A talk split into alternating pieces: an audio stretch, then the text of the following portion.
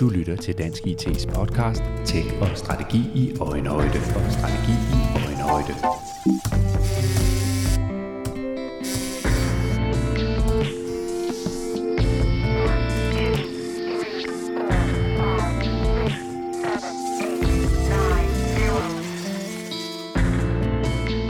Så er det igen blevet tid til en podcast-episode fra Dansk IT i vores serie Tech og Strategi i Øjenhøjde. Vi er nået til episode 55, og denne gang kan du blive klogere på begrebet digital forestillingskraft. Det handler kort fortalt om en række kompetencer, der gør en organisation i stand til at identificere områder, hvor det giver værdi at arbejde med digitale teknologier. Og jeg har besøg af to spændende gæster her i studiet. Det er Christian Holmegård Mossing, der er Vice President for Data Analytics og Planning i NIRAS. Og så er det Reimer Ivang, der er erhvervsforsker og selvstændig konsulent og har mange års erfaring fra den danske universitetsverden. Og så er du også ved at skrive en bog om digital forestillingskraft. Og lad os bare starte der, Reimer, for prøv lige at sætte nogle ord på, hvad er det egentlig, der ligger i det her begreb digital forestillingskraft?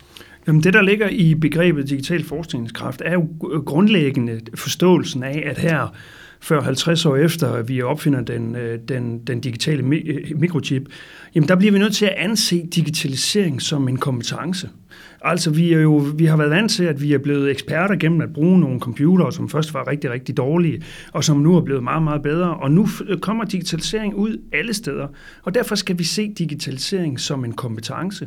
Og det er en kompetence, som går over en kompetencebeskrivelse, færdigheder, viden, erfaring og holdninger, eller attitude, hvis du kan sige det på den måde. Og det vil sige, at hvis du vil være god til digitalisering, jamen så skal du have et udviklet sæt af digitale færdigheder. Det er nogle helt grundlæggende digitale skillelser. Altså, man kan ikke forestille sig, at man har digital forestillingskraft, hvis man ikke kan bruge Word, hvis man ikke kan bruge Office, hvis man ikke kan bruge mange andre værktøjer. Så skal vi have viden, og der skal vi have en relevant viden, generisk viden om et helt sæt af nye teknologier. Vi skal simpelthen se på teknologierne som værktøjer, og værktøjer, der kan øge vores effektivitet og vores økonomiske formåen i vores virksomheder. Så skal vi have erfaringer. Der sidder rigtig, rigtig mange, som ved noget om nogle teknologier, men ikke har nogen relevante erfaringer med det. Og det er en ret stor barriere for at igangsætte nogle af de aktiviteter, der skal i gang med det her. Mm. Og så til sidst, jamen, så skal vi have en holdning. Dermed jo ikke sagt, at vi skal have en ja-hat, og digitalisering altid bare er godt. Men vi skal have en attitude og en vilje til at ville arbejde med det. Og så selvfølgelig skal vi have en kritisk holdning og tilgang til digitalisering, ligesom vi altid har. Men vi skal have en grundlæggende idé om, at det kan betale sig. Og vi har jo i overvis talt meget om digitale kompetencer, og der er jo det hele tiden mange begreber i den her verden, man kan hægte. Så på første gang, jeg hørte om det her digital forestillingskraft for nylig, der tænkte jeg, hvad er egentlig det, og hvorfor er det særlig relevant her i 2020, altså i moderne tid inden for digitalisering? Hvad kan du fortælle om det? Jamen det, hvis vi ser på den, altså hvis vi går tilbage og kigger på digitalisering i sådan lidt et historisk perspektiv, så var digitalisering jo i mine tidlige teenageår noget, der var meget låst til nogle computere. Altså det var simpelthen en 386'er. Det var digitalisering, og det var derinde i. Og hvis vi så ser på processen derfra så til nu, så er digitaliseringen jo flyttet sig fra at være noget, der er i computere, til nu er det også i mobiltelefoner, nu er det i lamper, nu er det i tv, nu er det i... og snart er det alle steder. Og derfor så er digitalisering, det digitale mulighedsrum, kvad den eksponentielle udvikling og mange andre ting, så eksploderer det digitale mulighedsrum nu. Og det vil sige, at digitalisering er ikke noget, der er aflukket et bestemt sted. Det er noget, der påvirker vores organisationer fra gulv til loft og fra væg til væg. Og derfor så taler vi jo om i salg, der skal du have digital forestillingskraft, fordi ellers kan du ikke benytte dig af de muligheder, der er inden for salg i dag. Det kan du heller ikke, hvis du sidder i en projektstyringsafdeling, eller hvis du sidder som topleder, eller hvis du sidder som bestyrelsesmedlem. Mm. Så derfor så er digital forestillingskraft, det er en grundlæggende kompetence, som skal være til stede i vores organisationer fra gulv til loft og fra væg til væg.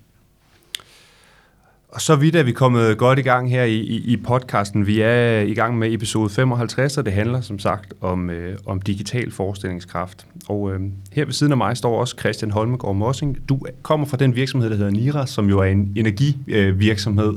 Det er en rådgivende ingeniørvirksomhed, så vi har jo sådan en bred palette af ydelser og så videre. Og kan du prøve at sætte nogle ord på, hvad er digital forestillingskraft for jer, og hvordan arbejder I med det? Jo, altså man kan sige, at vi har, som jeg sagde, en meget bred forretning, og har også mange digitale produkter og arbejder med digitale værktøjer hver eneste dag. Så der er jo bestemt folk, der arbejder med og har digital forestillingskraft, men det er slet ikke nok. Altså, det er virkelig at have den store forståelse for det her.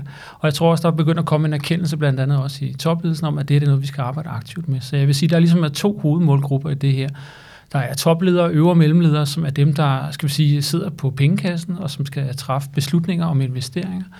Og i sidste ende handler digital forskningskraft for den gruppe om at have en god mavefornemmelse, når de skal træffe beslutninger om investeringer. Det sker jo tit, at ting bliver sat i værk. Der bliver lavet prototyper, der bliver lavet forsøg. Man kommer i gang. Og hvis det så skulle være sådan, at det falder godt ud, og man tænker, nu skal vi så sætte strøm til at skalere den her løsning, jamen så svigter modet nogle gange, simpelthen fordi, at den, der skal træffe beslutninger om investeringen, ikke har fingrene nede i suppedasen, så at sige, de sidste 20 år. Så man tænker over, hvad det er for en rejse, man er på, som på vej mod en topledelsespost i en direktion, eller som senior vice president, eller hvor det måtte være, så har man sandsynligvis været undervejs i 20, 25, 30 år. Det vil sige, det er 25-30 år siden, du sidst har fingrene nede i værktøjskassen, den digitale værktøjskasse. Og det er jo altså en menneskealder, når vi snakker digitalisering og digital innovation og udvikling.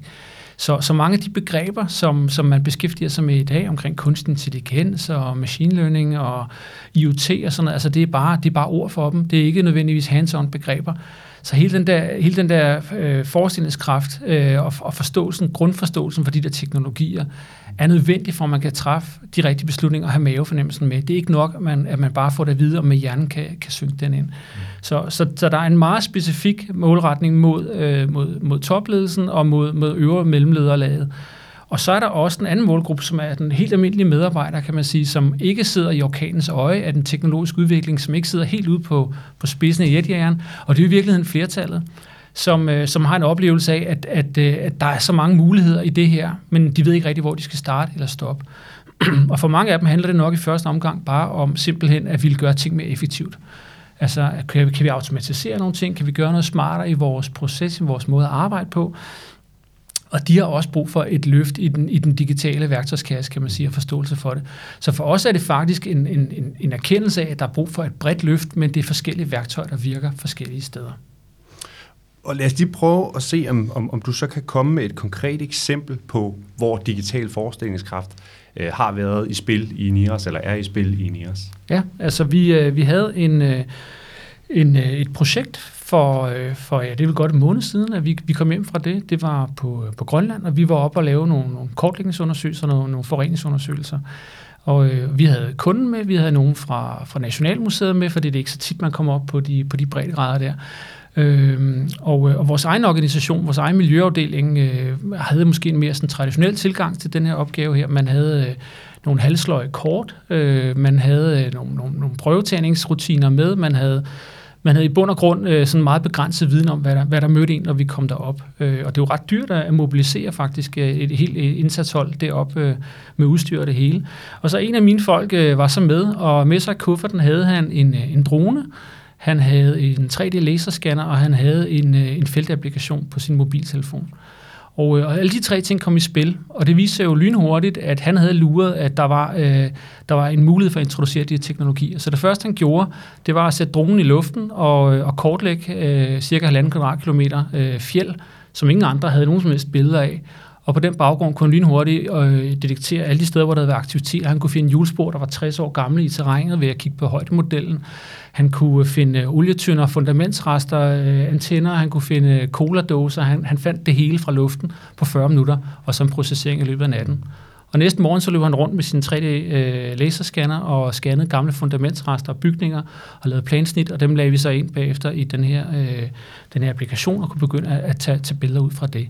Så det er jo et eksempel på, hvor man kan sige, det havde vores egen miljøfolk dårligt kunne forestille sig, men det var effektiviseret det her fuldstændig, og for kunden og for dem fra Nationalmuseet var det også en aha-oplevelse. Så det er lidt en kombination af det at kunne se nogle ting for sig, kunne sætte nogle ord på det, men også have værktøjskassen i forhold til de konkrete teknologier og koncepter, der så kunne bringes i spil for... Selvfølgelig, altså, og Reimer, du snakker jo det der om modet blandt andet. Altså, der var nogen, der havde modet til at ture introducere det her. Mm. Og det vil jeg sige, det var virkelig vores egen organisation, vores miljøfolk, som sagde, okay, vi tager ham Søren her med, fordi vi er sikre på, at han kan noget. Og så havde han jo resten af værktøjskassen, færdighederne, kompetencen, viden, alt det, som Reimer nævnte før. Så det var virkelig en kombination af de to ting, der tilsammen gav os muligheden her. Og så har det jo så i øvrigt været et vidensløft for alle ombord på den båd der. Reimer, fordi du kommer jo så fra forskersiden og er også selvstændig konsulent. Hvad tænker du, når du hører de her meget konkrete eksempler ude fra en virksomhed? Jamen, det er jo et afsindigt godt eksempel, som Christian kommer med her, fordi der er jo ikke nogen, der kan iværksætte noget, som de ikke kan forestille sig. Så det vil sige, at Christians eksempler kan jo bruges inde i en strategiproces. Altså, man får jo den strategi, som man fortjener, i og med, at det er den digitale forskningskraft, som ligesom giver det udfaldsrum, som man kan begynde at arbejde med, og dermed også de løsninger, man kan finde. Og det vil sige, at hvis der ikke havde været digital forskningskraft med her, og den historie omkring Grønland indbefatter jo både viden om konkrete teknologier, den indbefatter færdigheder, altså der er noget data, noget dronedata, der skal beregnes om natten og ting og sager der, så der er nogle helt konkrete færdigheder, men der er også en erfaring med, hvordan man gør de her ting, hvordan man sætter det i luften, hvordan kan jeg bruge de her teknologier, men i en anden kontekst. Jeg tænker, det nok var første gang, han var på Grønland. Og så var det jo attituden med, at viljen til at er også evnen til at kunne, ikke? At han tager det her med, selvom det egentlig er uafklaret, og så kommer der noget godt ud af det. Så det beskriver i virkeligheden meget godt den kompetence, at her er der stor forskel på, hvordan den grønlandshistorie, den vil udmønte sig. Hvis man tager situationen som her, hvor vi har digital forskningskraft og handlekraft med, eller hvis han ikke havde været med. Det er to helt forskellige løsningsmodeller. Det er nu to helt forskellige rapporter, der kommer ud af det i den sidste ende, ikke? Ressourceforbrug og så videre, alt følger med. Så det er et rigtig godt eksempel. For jeg kan ikke lade være med at tænke, at der kan jo godt være mennesker, både på ledelsesplan og blandt de menige medarbejdere, som har masser af forestillingskraft og kan se de her ting for sig. Men derfra så til at kunne handle på det, kunne tage dronen og kunne tage den der laserprinter, vi har forskellige 3D-printere, vi har forskellige teknologier, vi kan bringe i spil, og så kunne bringe dem i anvendelse i forhold til den forestillingskraft, man også har haft. Hvordan kommer man fra A til B? Ja, men der kan man sige, for det første, så bliver vi bare nødt til at acceptere, at i den digitale verden er der ikke langt fra sunde visioner til hallucinationer. Og derfor så vil der være hallucinationer imellem. Men det er jo lige nøjagtigt den digitale forestillingskraft som kompetence, der giver dig handlekraften. Der er rigtig mange, der taler om digital transformation, ikke? Jeg vil jo påstå, at digital transformation, det er digital forestillingskraft og velplanlagt handlekraft. Så hvis du har digital forestillingskraft som kompetence, gulv til loft, væg til væg, og du har velplanlagt handlekraft, så kommer transformationen per automatik ud af det. Så i stedet for at tale om digital transformation, så skal man i virkeligheden kigge på de kapabiliteter og kompetencer, som man har til rådighed i sin organisation. Og det er jo klart, at hvis der ikke er nogen, der kan forestille sig det, så kan man heller ikke iværksætte det. Og man kan heller ikke få det med ind i strategien, eller få det med til Grønland eller andre steder. Hvad er konsekvensen af det, hvis man ikke kan det? Jamen, konsekvensen er jo, at vi løser nutidens problemer med fortidens værktøjskasse. Og når vi bliver ved med at gøre det lang tid nok, så kommer der nogen, der overhaler os. Og der skal vi bare huske på, at vi jo i Danmark er et af de mest gennemdigitaliserede samfund. Vi har alle forudsætninger her, men vi skal acceptere, at digitalisering og digitale kompetencer, det kommer ikke af sig selv.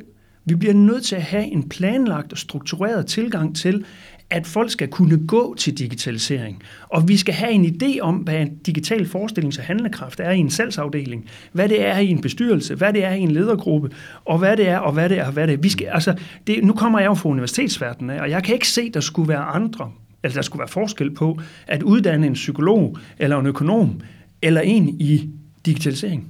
Så digitalisering er gået fra at være noget, som var et delelement mange steder, til at blive en selvstændig faglighed, som vi skal mestre, hvis vi skal hente de muligheder, der eksisterer i det digitale mulighedsrum. Og det eksploderer jo i de her år. Så vi skal kunne tage dem ind og bruge dem på en fornuftig måde i vores organisationer. Ja, og Christian, nu var Reimer inde på her, at den digitale forestillingskraft, den kommer jo ikke af sig selv. Hvordan er den kommet til NIRAS? Altså, hvad har I gjort konkret for at bringe den i spil og få de kompetencer? Ja, så i morgen, der går vi live med vores digitaliseringsstrategi, som jeg glæder mig rigtig meget til at sådan folde ud for hele medarbejderstaben. En af de centrale ting, der er i det, det er blandt andet hele det her, skal vi sige, vidensløft, hvor digital forskningskraft er en del af det. Vi har gjort mange forskellige ting. Altså for det første, så tror jeg nok, mit take på det generelt er, seeing is believing. Altså hvis du kan se det, så tror du på det. Så jeg tror ikke, at løsningen er, at vores topledelse skal en tur på Singularity University eller et halvt år på DTU inden for robotics. Det handler om, som Reimer også nævnte i starten, at kunne afkode det generiske i en teknologi. Og lad mig give et eksempel. Hvis du for eksempel snakker om avanceret billedgenkendelse ved hjælp af deep learning, altså en form for kunstig intelligens, jamen, så hvis du ser et eksempel fra en branche, så vil du have en tendens til at sige, jamen det var meget specielt, det var inden for et slagteri på en eller anden proceslinje, det har jo ikke noget med min virkelighed at gøre.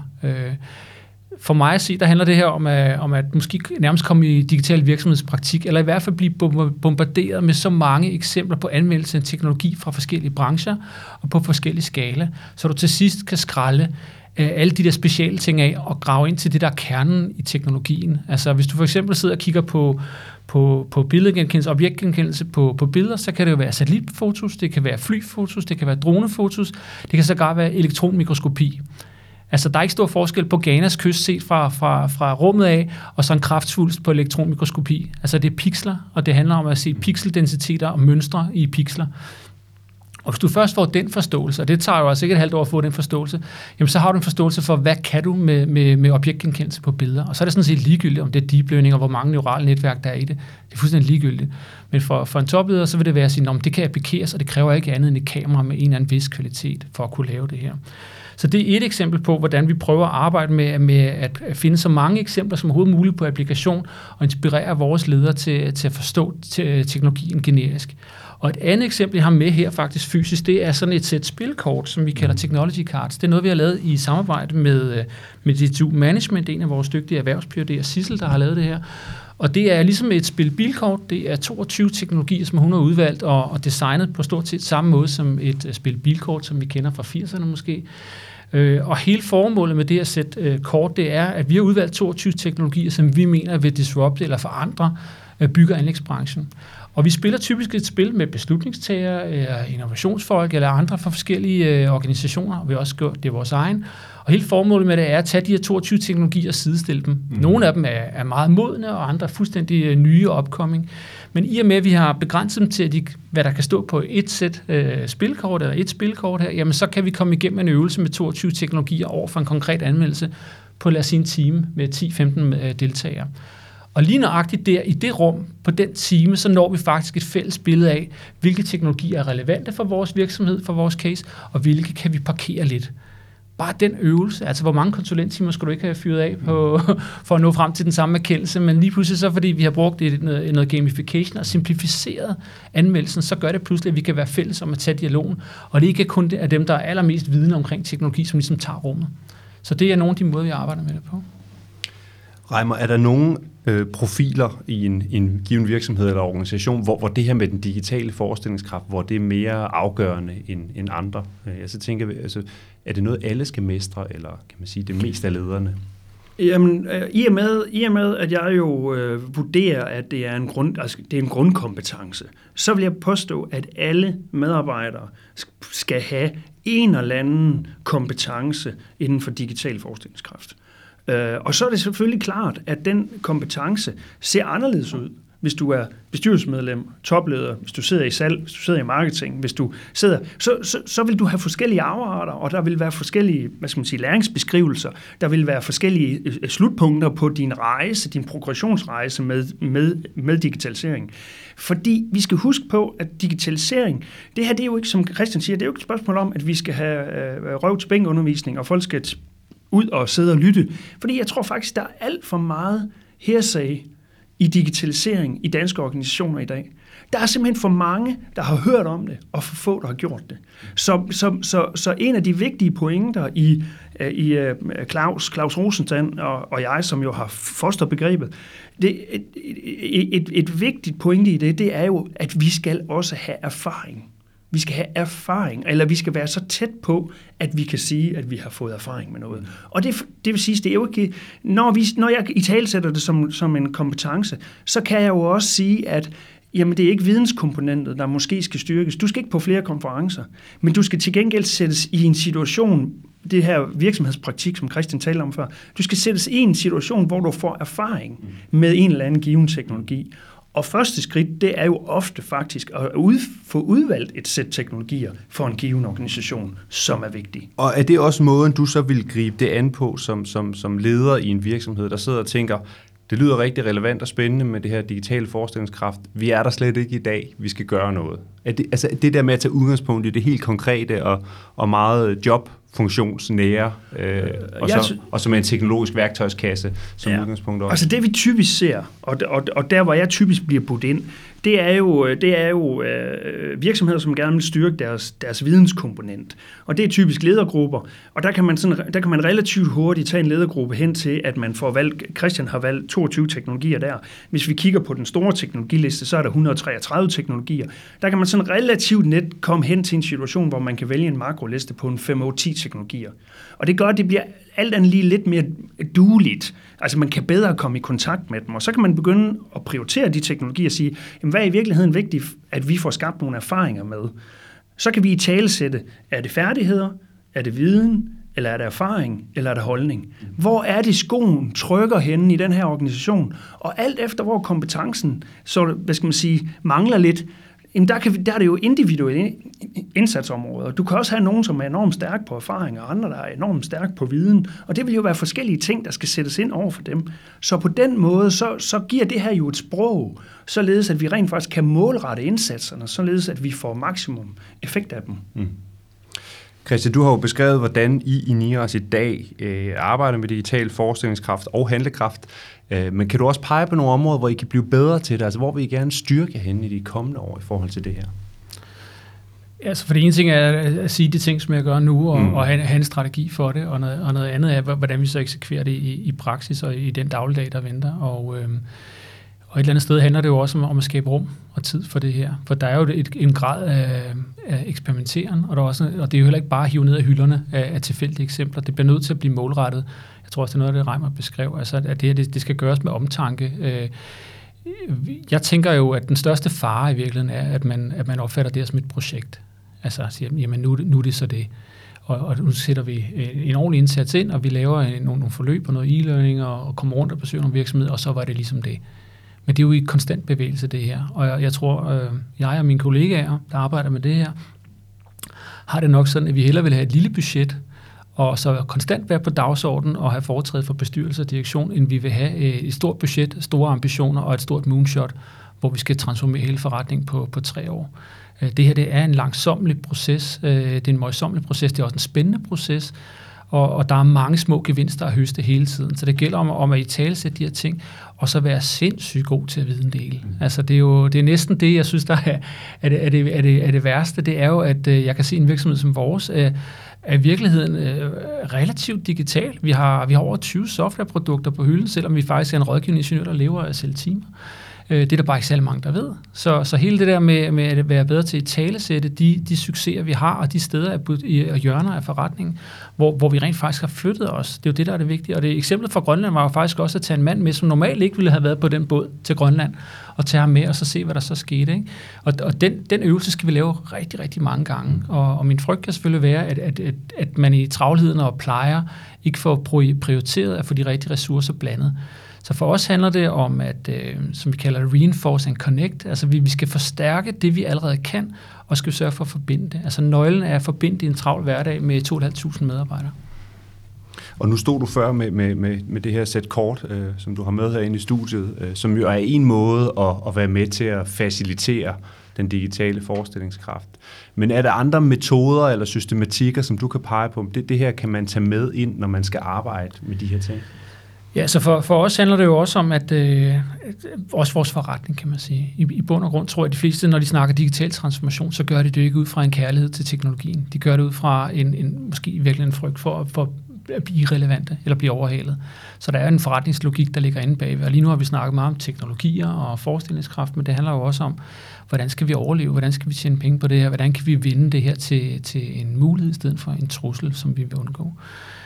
Så jeg tænker, at hele arbejdet med jeg skal sige, digitale forretningsmodeller, er jo også en utrolig vigtig ting. Og det er jo ikke noget, man lige sådan har på skemaet på ingeniørstudiet, hvor de fleste af vores medarbejdere kommer fra.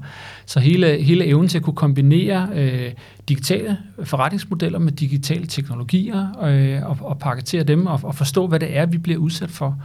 Altså det handler jo også om i virkeligheden, synes jeg, hvis vi skal folde det en lille smule ud det her, at digital forskningskraft er jo også nødvendig for vores børn og for almindelige mennesker. Fordi hvis noget er gratis for eksempel, så er du sandsynligvis produktet. Og sådan er det jo med mange af de apps, TikTok og alt muligt andet, som mine børn jo også leger med eller har brugt. Da de først blev sådan ligesom klar over, jamen det er jo faktisk mig, der er produktet her, det er måske mine data, der flyver afsted. Jamen så forstår de, hvad det er for en forretningsmodel, der ligger bagved. Så det er jo egentlig grundlæggende handler det jo også om forståelse for digital logik og forretningsmodeller og persondata og etik og den slags. Så det er jo meget større, det her emne. Dannelse. Det handler om dannelse i 2020. Det er jo, vi har 100 års erfaring, hvor vi skulle undervises i demokrati og så videre. Det skal vi skamme os fremadrettet, men vi skal også have det her med ind, fordi det er en del af at blive dannet i den tid, vi er i. Det er en del af at forstå, hvorfor vi skal stemme på nogle bestemte politikere. Det er en del af at italesætte noget, som er afsindig vigtigt. Så derfor er det en kompetence. Og nu var jeg inde på indledningsvis, at du egentlig ved at skrive en bog om emnet digital forestillingskraft, og du har så som sagt også en forskerbaggrund, så det kunne være sjovt lige at prøve at få nogle ord på, hvordan står det egentlig til med den digitale forestillingskraft derude rundt omkring i danske virksomheder og organisationer? Hvor dygtige er vi til det her? Jamen altså, Danmark er jo en af de mest gennemdigitaliserede samfund, og vi er jo langt på de der e-readiness-studier og kurver osv. Så man kan sige, vi har et rigtig, rigtig godt udgangspunkt. Men der er også en tendens til, at digitale kompetencer har været noget, der er kommet af sig selv. Og der er det store skifte jo her, er, at hvis man har et ønske om, at man skal være in business om nogle år, jamen så skal man have en holdning og en strategi for, hvordan man udvikler de digitale kompetencer i sin virksomhed. Og som Christian så flot siger, så er det jo ikke et spørgsmål om, det er jo ikke et quick fix, det er jo ikke noget, vi lige kan sende folk på nogle kurser, og så er det sket. Fordi den digitale virkelighed flytter sig jo hele tiden. Så derfor så er det i virkeligheden et spørgsmål om, at man skal tage den ind, og så arbejde med den konsekvent. Og der tænker jeg, at der er en pointe ind i den danske erhvervsstruktur, fordi den danske erhvervsstruktur er jo opgjort af små og mellemstore virksomheder. 98,5% af vores virksomheder er små og mellemstore virksomheder, der er mindre end NIRAS, og de har ikke plads og rum til at have deres egne uddannelsesafdelinger osv.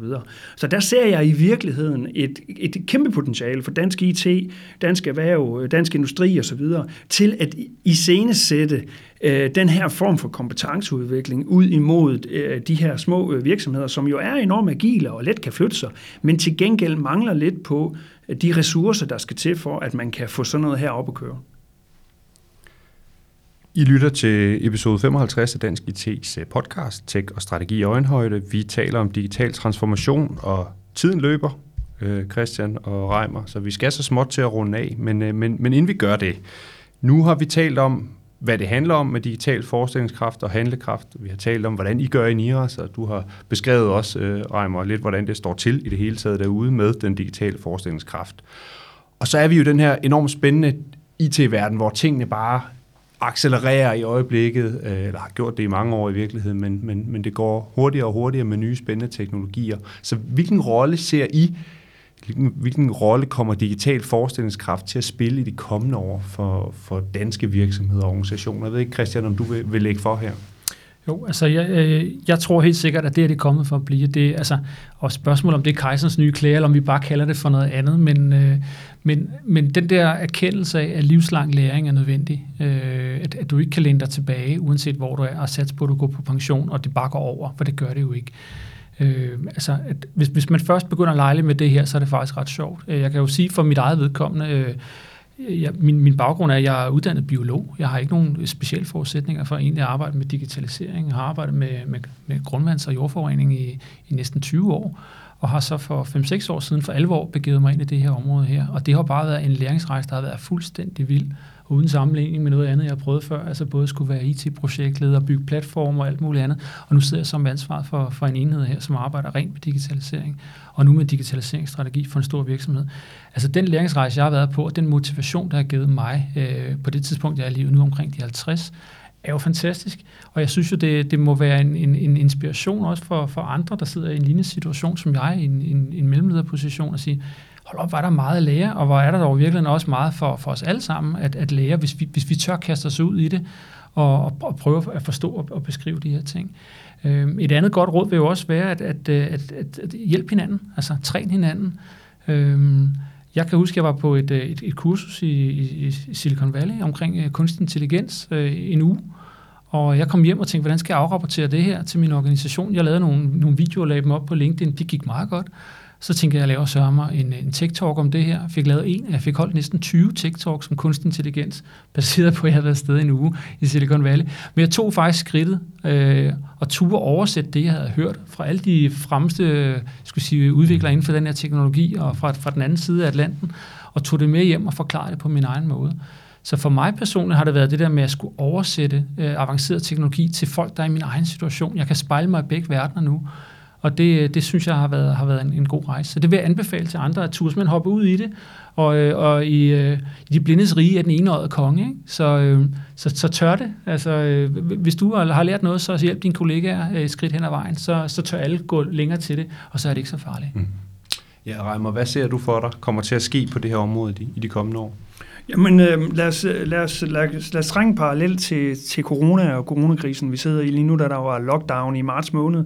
Hvis man kigger på meget af det litteratur, der er kommet, som jo studerer den der lockdown, så viser det jo, at rigtig mange, 1,8 millioner danske arbejdstagere blev sendt hjem og arbejde. Danmark fungerede stadigvæk. Lige pludselig blev der afholdt en hel masse møder digitalt. Rigtig mange af de der 1,8 millioner arbejdstagere, de har fået nye digitale kompetencer, hvis man kigger på de undersøgelser, der er lavet, ikke? Og rigtig mange af dem har ikke fået noget støtte fra deres arbejdsgiver. Det er faktisk, hvis man sådan skal summe det op, så er det faktisk det. Og det er selvfølgelig en succeshistorie, fordi Danmark kunne eksistere, fordi vi var digitale, og alle virksomheder, der var digitale, vandt. Men tænk lige på den infrastruktur, som der har været investeret i de sidste 10, 15, 20 år, pengene var kastet i grams, fordi der var ikke nogen, der brugte det, og der skulle en coronakrise til at vække folk op og bruge det, der allerede var der. Og det er jo faktisk det bedste eksempel på digital forestillingskraft, fordi hvis man havde haft digital forestillings- og handlekraft, så havde man været i gang med at udnytte de muligheder. Så havde der slet ikke været noget problem. Så havde vi holdt masser af teamsmøder de sidste mange år. Men fordi der ikke var en anledning, og fordi der ikke var nogen, der havde en struktureret, planlagt holdning til at forøge de digitale kompetencer, så skulle der en corona til at vise, at vi egentlig var klar, at der var investeret en masse penge. Så hvis organisationerne, de organisationer, der skal overleve, det er også dem, som skal vride værdi ud af deres digitale investeringer. Og hvis du vil vride værdi ud af dine digitale investeringer, så skal du have digital forestillingskraft, både hos dem, der beslutter det, men så sandelig også hos dem, der skal optage det, der skal bruge det, der skal komme videre med det, der skal drive energien ud af det. Og hvis du mangler digital forestillings- og handlekraft i et af de her to leder, jamen så får du ikke den værdi af dine digitale investeringer, som du har behov for. Så vi har behov for det, så vi kan få mere værdi ud af alle de mange ting, der bliver sat i gang derude, både i form af strategier, men også i form af helt konkrete projekter. Vi har simpelthen behov for i talesæt, at det er en kompetence, og det er noget, som vi kan gå til. Det er noget, vi kan have en holdning til, og det er også noget, vi kan måle en progression på. Reimer Ivang og Christian Holmegård Mossing, tusind tak, fordi I kom ind i Dansk IT's podcaststudie og fortalte om det her. Ja, selv tak. Og til jer lyttere kan jeg sige, at hvis I er interesseret i at høre mere om, ja, om ikke direkte om digital forestillingskraft, men i hvert fald om nogle af de relaterede emner, digital transformation, digital innovation osv., så er der altså masser at finde inde på dit.dk/podcast, hvor I finder alle tidligere episoder. Tak fordi I lyttede med. Vi høres ved.